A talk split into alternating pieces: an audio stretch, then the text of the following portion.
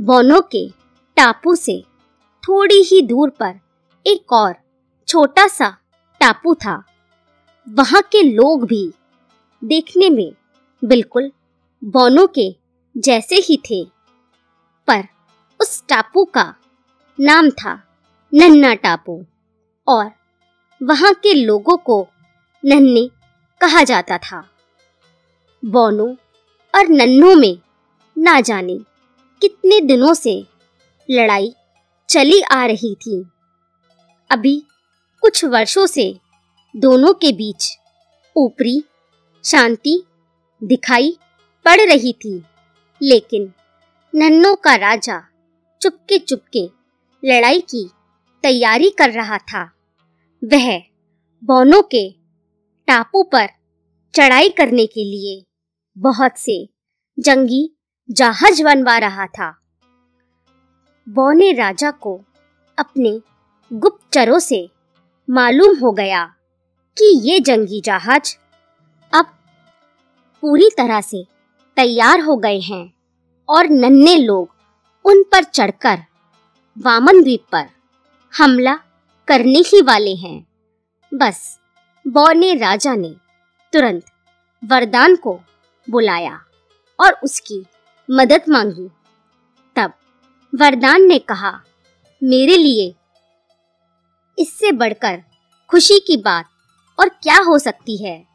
लेकिन इसके लिए मुझे कुछ चीज़ें चाहिए। उन चीज़ों के मिलते ही मैं अपनी कुछ तैयारी करूँगा और फिर नन्नों के सभी जहाज़ पकड़कर आपके हवाले कर दूँगा। यह सुनकर बौना राजा बड़ा प्रसन्न हुआ। उसने अपने सिपाहियों को हुक्म दिया कि वरदान को जिस जिस चीज़ की ज़रूरत है, वह उसे तुरंत लाकर दी जाए। वरदान ने एक बड़ा, मोटा रस्सा और कुछ मोटी मोटी छड़े मांगी। पर बोनो के पास जो रस्से थे, वह सूत के धागे से ज़्यादा मोटे न थे और उनकी लोहे की छड़े भी हमारी छोटी छोटी कीलों से बड़ी न थीं। पर बेचारे वरदान को किसी न किसी तरह इन्हीं से काम चलाना पड़ा। उसने कई रस्सियों को मिलाकर अनेक मज़बूत, रस्सियाँ तैयार कर ली।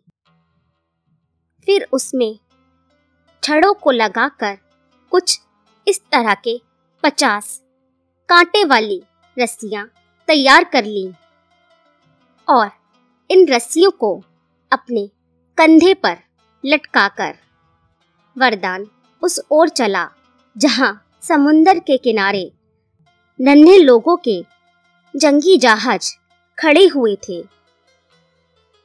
वरदान को दूर से ही नन्हों के जंगी जहाज़ दिखाई दे रहे थे। कुल मिलाकर पचास जहाज़ थे और छोटी मोटी नावें थीं। वरदान पानी में उतरकर उनकी ओर बढ़ने लगा। बोनो का राजा और उनके मंत्री किनारे पर खड़े होकर यह सब देख रहे थे कि वरदान अब क्या करने वाला है। जहाजों पर खड़े नन्हे लोग अपने अपने कामों में मशगूल थे।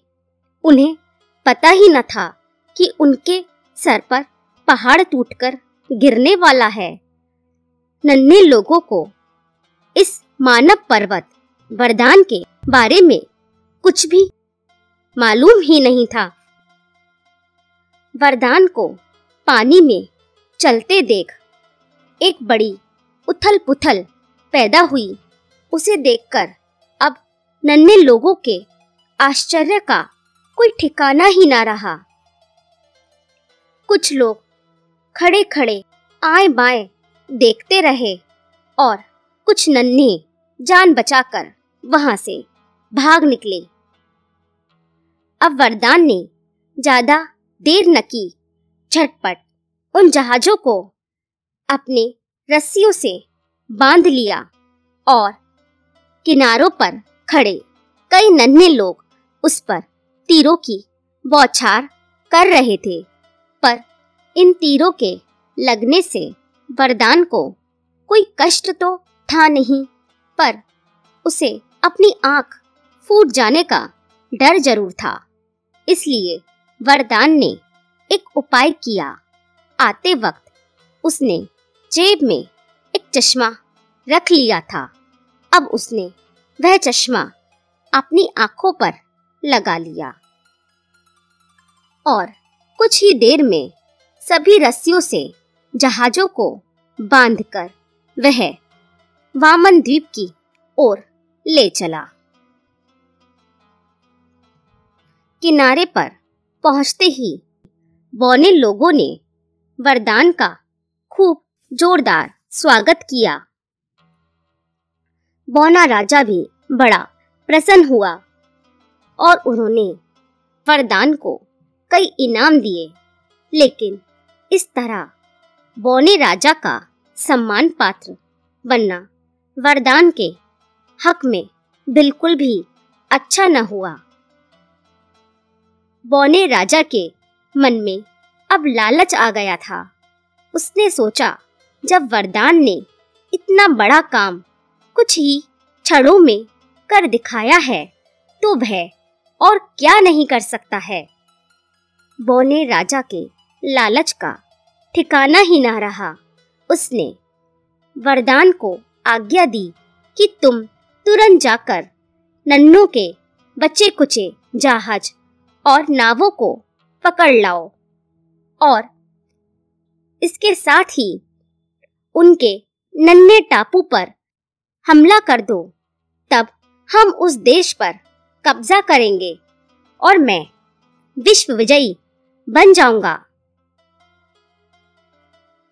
बौनी राजा की यह बात सुनकर वरदान ने सोचा, यह तो बड़ी नाइंसाफी है। मैं यह कभी नहीं कर सकता। इसलिए वरदान ने बौने राजा को सलाह दी कि नन्हे लोगों से दोस्ती कर लेना ही उचित है।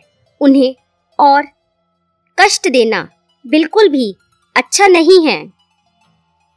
इसके साथ ही जब नन्नों के दूत दोस्ती की बातचीत करने महल में आए तो उन्होंने सुना कि वरदान उनका नन्हे लोगों का पक्ष ले रहा है और बौने राजा को उनसे दोस्ती करने के लिए कह रहा है और न्याय करने की कोशिश कर रहा है।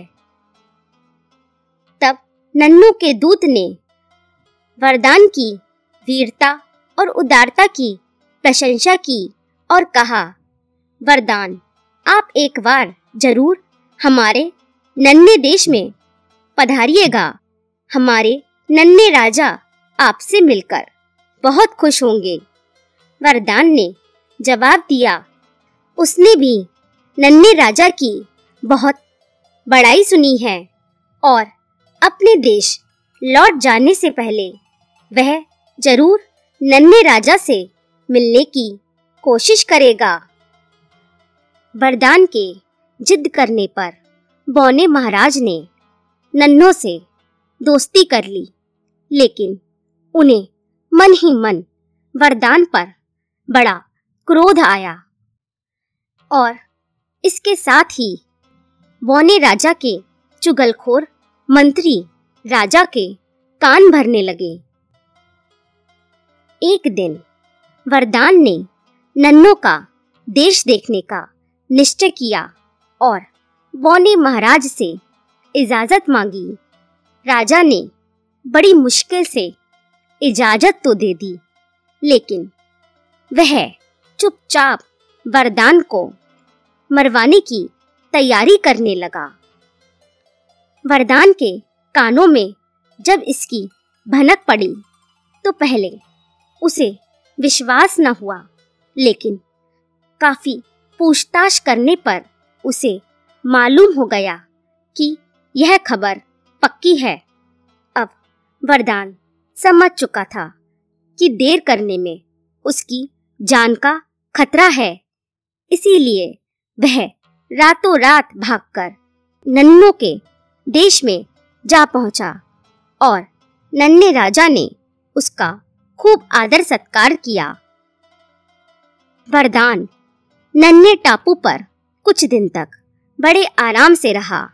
अचानक उसने देखा कि एक भूला भटका जहाज़ उसी तट पर आ लगा है।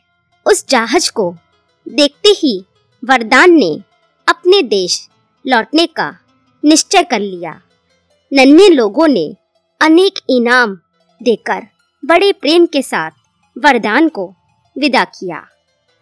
कुछ दिनों के बाद वरदान को अपने देश में पैर रखने का मौका मिला।